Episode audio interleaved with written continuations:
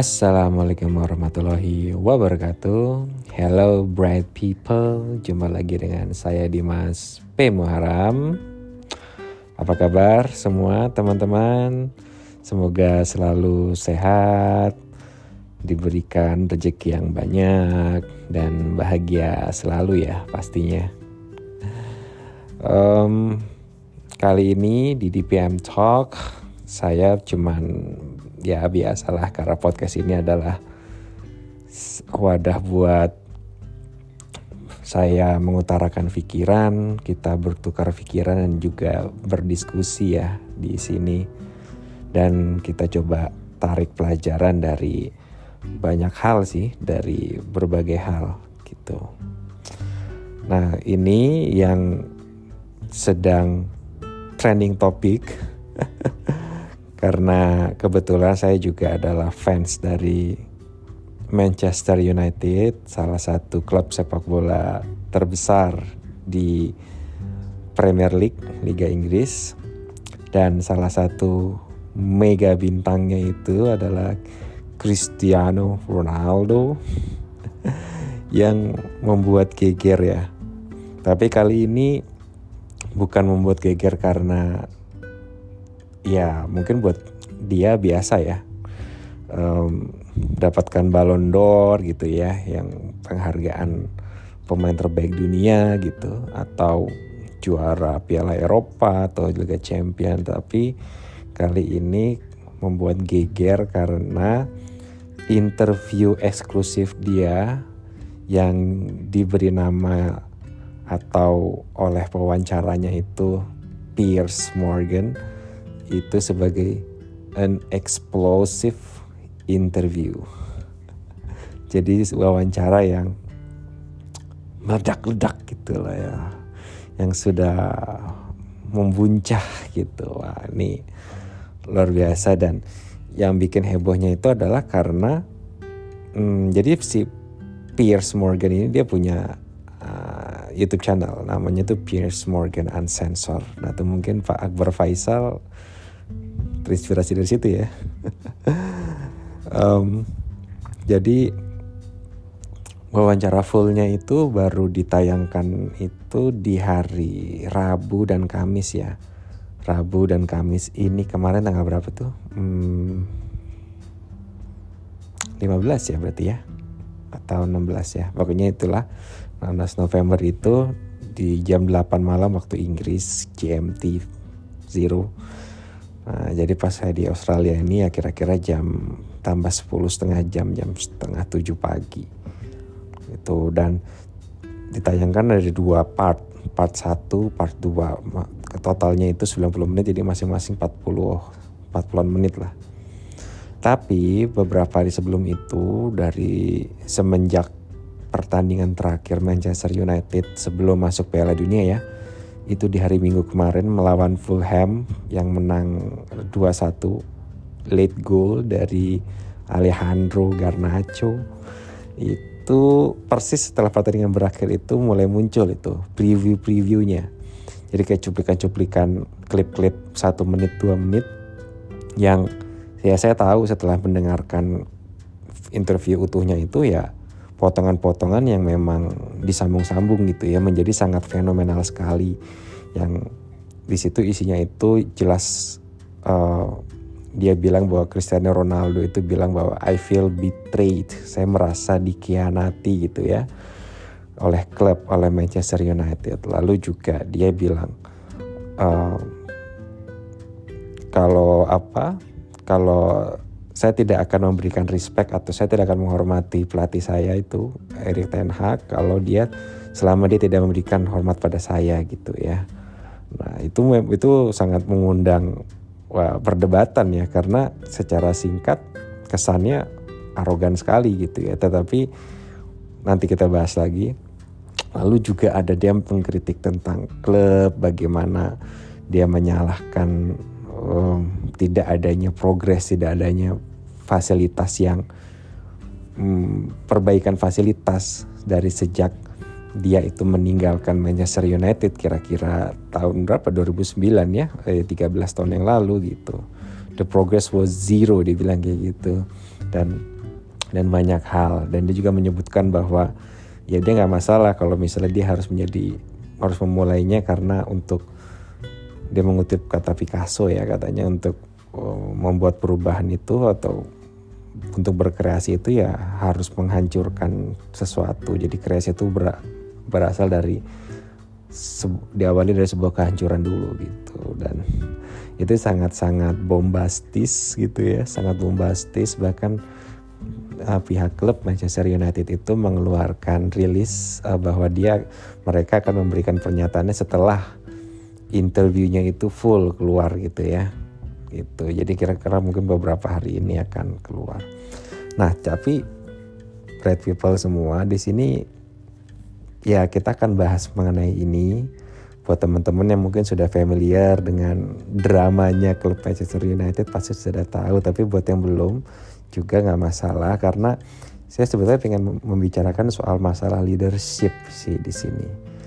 Nah saya sebetulnya penasaran banget um, sebagai seseorang yang pernah berorganisasi lalu juga pernah mengalami pengalaman berorganisasi juga yang pasti dalam organisasi itu ada konflik ada penyelesaian masalah gitu ya. Karena dari masalah-masalah itu ya kita belajar gitu. Nah sini kita juga mau belajar juga tentang leadership di sini. Kira-kira end up-nya seperti apa sih? Kira-kira um, akhirnya itu seperti apa gini loh apa yang akan dilakukan oleh pihak klub, apa yang akan dilakukan oleh Erik Ten Hag gitu sebagai pelatih baru di Manchester United. Dan juga bagaimana Ronaldo gitu ya sebagai seorang mega bintang meskipun umur 37 tahun tapi masih extremely fit gitu ya, masih sangat fit. Dan ya dia memberikan banyak uh, hal-hal yang alasan dia mengapa mungkin penampilannya menurun ya gitu. Jadi ada beberapa poin sih yang bisa uh, kita cermati gitu ya di sini. Tapi sebelumnya kita coba lihat dulu lagi deh. Sebetulnya ini interview yang betul-betul menohok gitu ya karena status Cristiano Ronaldo ini juga masih pemain aktif gitu dan dia mengeluarkan atau rilis wawancara ini persis pertandingan terakhir Manchester United sebelum masuk Piala Dunia dan Piala Dunia itu akan mulai di weekend ini. Gitu. Jadi betul-betul uh, apa ya menarik perhatian dunia banget gitu ya. Dan konsekuensinya adalah banyak yang bilang bahwa ya ini adalah uh, apa pertandingan kemarin itu sebelum lawan uh, apa sebelum lawan Aston Villa yang menang di Piala Liga di pertandingan Liga Inggris sebelum lawan Fulham itu kan lawan Aston Villa yang kalah itu dan Cristiano Ronaldo waktu itu main full sebagai kapten juga. Kita adalah pertandingan terakhir dia di MU tapi kita nggak ada yang tahu. Makanya itu nih bikin saya penasaran dan kita bisa belajar banyak di sini apa yang bisa kita lakukan gitu dengan banyak posisi ya gitu. Jadi kan kita awali dulu bahwa MU ini kan terakhir uh, itu punya kita punya pelatih baru namanya Erik Ten Hag. Dia dari Ajax Amsterdam. Di Ajax itu ya Ajax adalah tim juara ya. Dia bisa membawa Ajax juara liga juga dan juga sebelumnya itu di Liga Champion bahkan sampai semifinal ya kalau nggak salah pernah sampai semifinal ya gitu. Nah itu ya meskipun Liga Belanda itu adalah liga kasta keberapa gitu ya di Eropa, tetapi ya bisa dikatakan hmm, cukup berani lah ya untuk step up mencoba tantangan baru untuk menangani Manchester United tim yang besar dan banyak drama gitu. Uh, dan jadi pembuktian juga buat dia kayak naik level gitu ya dari Liga Belanda coba ke Liga Inggris gitu. Dan Erik Ten Hag ini masuk bukan dengan keadaan yang baik-baik saja karena sebelumnya itu MU di musim sebelumnya memecat oleh Gunnar Solskjaer, salah satu legend di MU yang dipecat karena di musim sebelumnya lagi itu pokoknya eh, dua musim sebelumnya itu MU itu finish urutan dua. Lalu musim kemarin sangat buruk sekali performanya meskipun sudah ada Cristiano Ronaldo masuk ya kan mulai masuk dari musim lalu pindah dari Juventus yang sebetulnya hampir ke Manchester City jadi kayak semacam ada panic buying lah di situ. Nah tapi prestasi sangat buruk sekali dan akhirnya dipecat dan diganti oleh manajer interim Ralf Ragnick gitu ya yang dari hmm, dari Jerman gitu. Yang katanya adalah maha gurunya gegen pressing lah begini itulah ya. Nah pokoknya um, Erik Ten masuk dia sebagai pelatih baru dan dia mendapat tugas berat untuk membenahi klub yang berantakan dressing roomnya. Banyak isu yang bocor lah katanya tidak harmonis di dressing room di ruang ganti. Nah dia punya tugas seperti itu dan um, satu hal menarik sebetulnya di interviewnya Cristiano Ronaldo adalah saat dia bilang bahwa Erik Ten Hag ini tidak menghargai dia. Tidak menghargai dia tidak respect karena apa karena pada saat satu pertandingan itu karena dari awal ya dari awal musim Cristiano Ronaldo itu udah jarang mendapat um, menit bermain gitu. Yang pertama karena alasannya adalah oh dia tidak ikut preseason jadi kurang fit lah gitu untuk langsung jadi starter. Um, lalu puncaknya itu ketika melawan Tottenham Hotspur dia tidak dimainkan dan baru akan diturunkan tiga menit terakhir gitu ya dan di situ ada insiden insiden bahwa dia menolak untuk turun nggak mau dan akhirnya malah cabut uh, cabut dari stadion bahkan sebelum pertandingan berakhir. Dan itu mengakibatkan dia dapat uh, suspend di suspend tidak bisa bermain untuk pertandingan berikutnya gitu ya.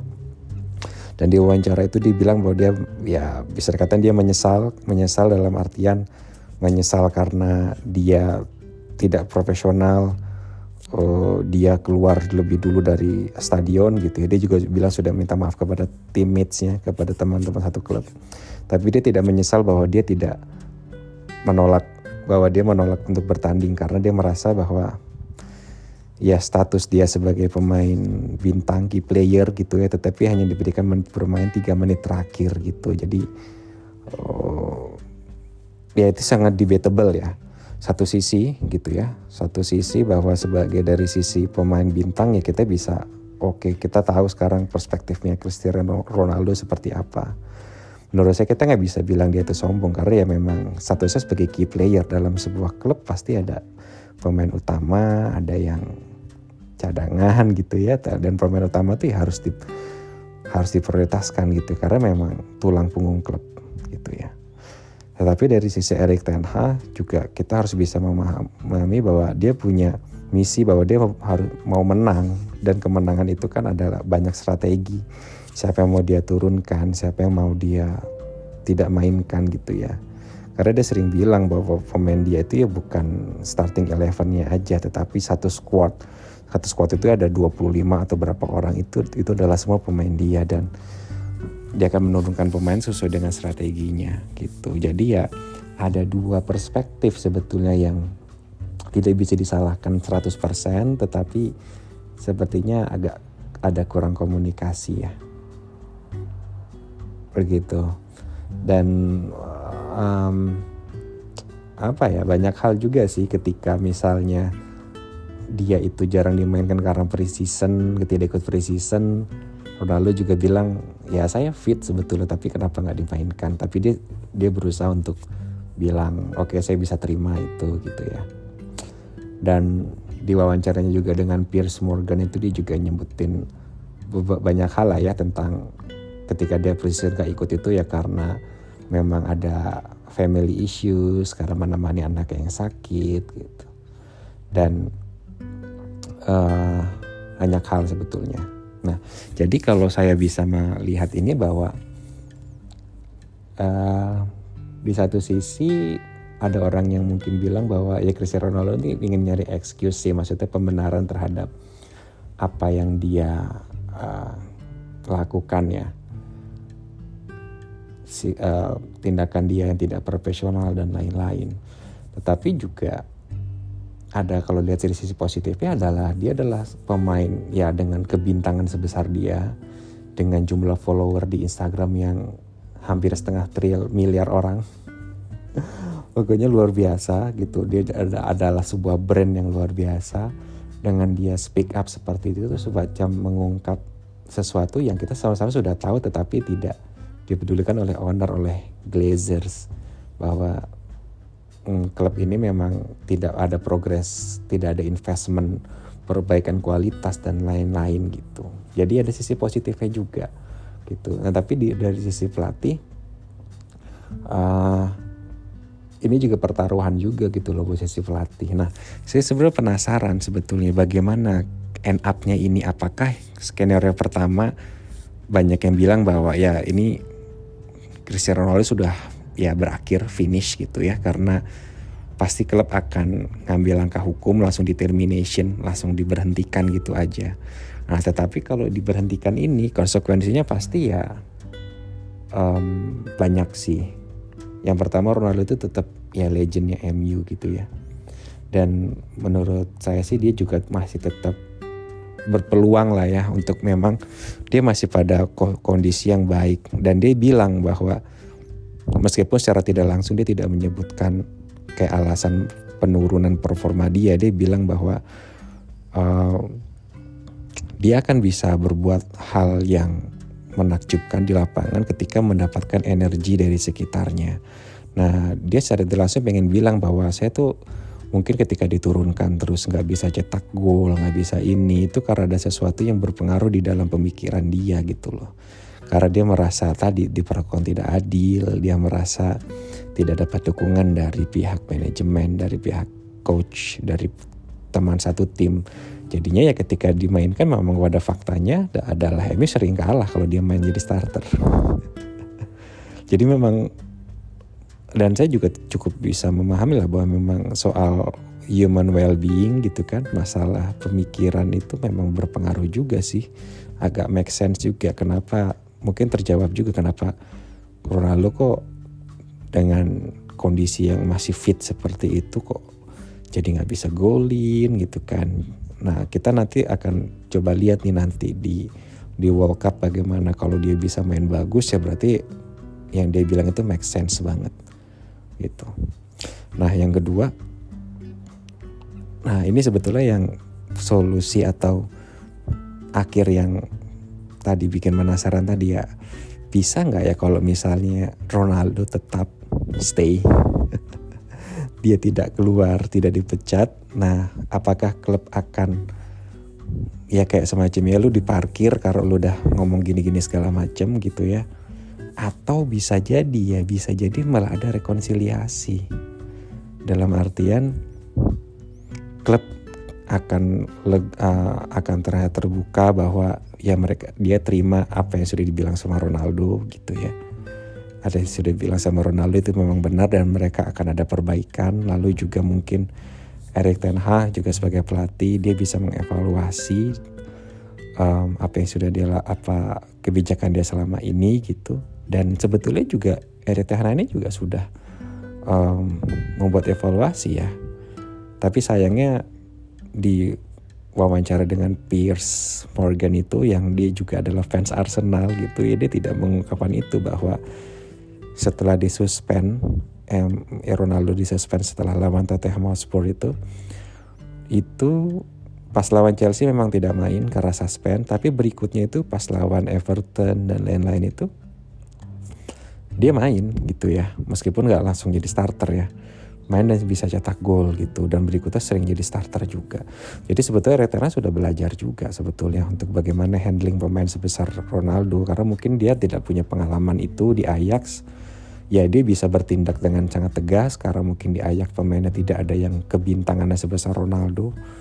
Tetapi ya mau bagaimanapun Ronaldo meskipun itu aset gitu ya bukan hanya penghasilkan uang tapi dia pemain yang luar biasa lah GOAT greatest of all all the time ya. Apa sih singkatannya? Good itu ya? Greatest of all the time kayaknya sih. Kuat. Nah itu memang menarik sih gitu. Jadi nah seperti itu. Apakah tadi yang pertama di termination lalu yang kedua tetap balik tapi bakal diparkir jadi otomatis nggak bakal dipakai dan dia juga nggak bisa pindah klub juga gitu karena apa? Karena Ronaldo bilang gitu pas kemarin isu banyak isu bahwa wah dia ini udah ditawar-tawarkan sama Jorge Mendes yang agennya itu ke mana-mana tapi nggak ada yang mau. Ya dia ternyata bilang bahwa ya Jorge Mendes itu ke mana-mana tuh bukan cuma nawarin dia doang kan banyak pemain lain dia nanganin seratus ratusan pemain gitu yang ngagenin seratus pemain. Dan banyak yang mau dia sebetulnya gitu. Jadi memang banyak berita-berita bohong yang terus sebar di media gitu ya. Nah terus um, nah itu tadi apakah malah bisa jadi akan ada rekonsiliasi? Yang ketiga ya Erik Ten Hag juga mau meminta maaf pada Ronaldo tapi Ronaldo juga minta maaf dan akhirnya bisa sama-sama damai gitu loh. Dia bisa kembali ke MU performanya bisa lebih baik sama-sama mengevaluasi karena masalahnya memang ini kan sesuatu yang harusnya Ronaldo itu membicarakan ke pelatih ya. Dia maunya gimana. Tapi ya mungkin karena ada tersumbat komunikasi itu jadinya ke media gitu loh. Sangat disayangkan meskipun ada tetap sisi positifnya bahwa dunia jadi tahu tuh bahwa Glazers itu memang kalau menurut Ronaldo bilang ya dia tidak tidak care secara uh, profesional sport ya maksudnya secara olahraga secara prestasi klub itu tidak terlalu care gitu ya. Gitu dan ini menarik bagaimana bisa menghandling seperti ini. Um, resolusinya apakah akan berakhir dengan konflik tidak ada resolusi atau mungkin malah karena ada rekonsiliasi dan bisa jadi lebih kuat lagi jadi sebuah kayak semacam turning point buat Manchester United. Menarik banget sih. Uh, saya pengen tahu bagaimana bisa meng, uh, leadershipnya ini bisa uh, solusinya seperti apa ke depannya.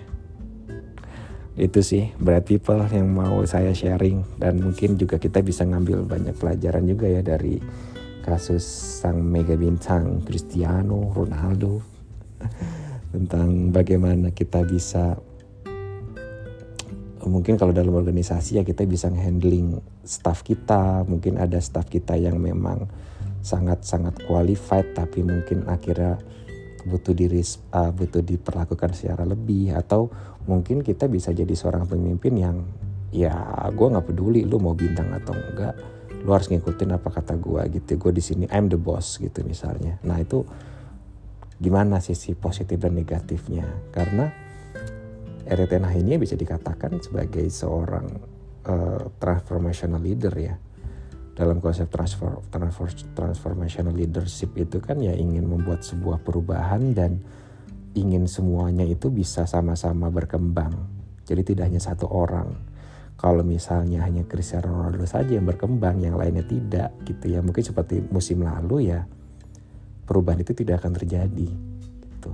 Dan terbukti juga ketika Cristiano Ronaldo nggak main, MU mainnya jadi lebih bagus. jadi tidak hanya terpusat di satu orang gitu. Dan ini memang sangat-sangat eh, nggak uh, tahu saya juga nggak bisa tahu tapi sangat tertarik untuk tahu bagaimana kelanjutannya. Oke okay, berat people thank you for listening.